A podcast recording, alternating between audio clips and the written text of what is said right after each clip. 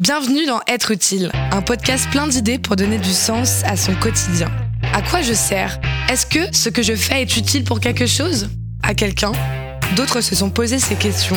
Ils sont venus vous raconter leur histoire. Chacun à leur façon, ils ont trouvé un moyen d'être utile, pour eux et pour les autres.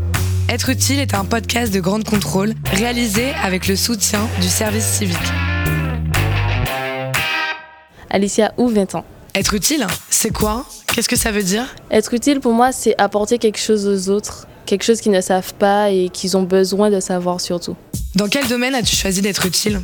Dans mon service civique, je suis avec des personnes âgées dans le numérique et ils ont du mal à utiliser les ordinateurs, les téléphones et surtout qu'il y a beaucoup d'avancées technologiques, ils ont besoin de savoir comment utiliser. Ma mission, c'est d'aider justement les personnes âgées dans le multimédia et aussi de l'aide à la valorisation des quartiers, puisque je suis en Martinique. Et euh, l'association qui m'a accueillie, le quartier est assez défavorisé par les médias et euh, on essaye de lui donner sa valeur. Certes, il y a beaucoup de choses qui se font, mais euh, il y a aussi de très bons côtés. Et c'est ce qu'on veut montrer à travers le service civique aussi. Comment tu en es arrivé là? J'avais une idée de ce que je voulais faire, mais j'en étais pas vraiment sûre. Je voulais avoir contact avec les gens.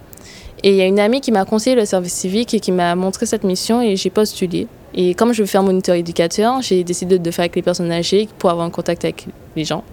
Et j'ai vraiment apprécié. Qu'est-ce que tu retiens de ton expérience? Alors, ce que je retiens dans mon service civique, c'est que quand on pense qu'on vient juste pour aider les autres, on n'aide pas seulement les autres, on s'aide aussi soi-même. C'est surtout ça que je retiens. Parce que moi, dans mon service civique, j'ai appris à être patiente. J'avais un problème avec la patience et franchement, j'ai de plus en plus, en faisant le service civique, en étant en contact avec les personnes âgées, j'ai été patiente. Et aussi, euh, ils ont des petits remèdes, comme on appelle des remèdes anciens. Et euh, c'est aussi bénéfique, au lieu d'aller tout le temps chez le médecin, de dépenser son argent, ben, il nous aide à avoir des remèdes avec les plantes. Et c'est aussi biologique, écologique et c'est sympa. Tu savais que tu avais un talent? Je ne pensais pas pouvoir m'adapter aussi facilement.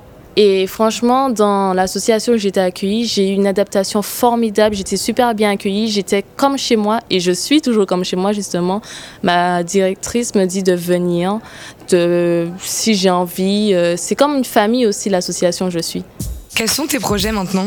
J'ai passé l'examen d'entrée en formation de moniteur éducateur et j'ai pour but plus tard d'ouvrir une entreprise pour aider les personnes âgées avec euh, justement le numérique. Parce que de plus en plus, on voit que les sociétés veulent retirer les papiers, en fait, le, courrier, et que beaucoup de choses se font par Internet, et que beaucoup de personnes âgées n'ont pas cette aisance d'y aller, et aussi, ils n'ont pas de suivi.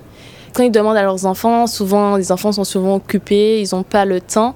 Donc, je veux vraiment mettre ça en place pour pouvoir les aider et qu'ils deviennent de façon eux-mêmes autonomes.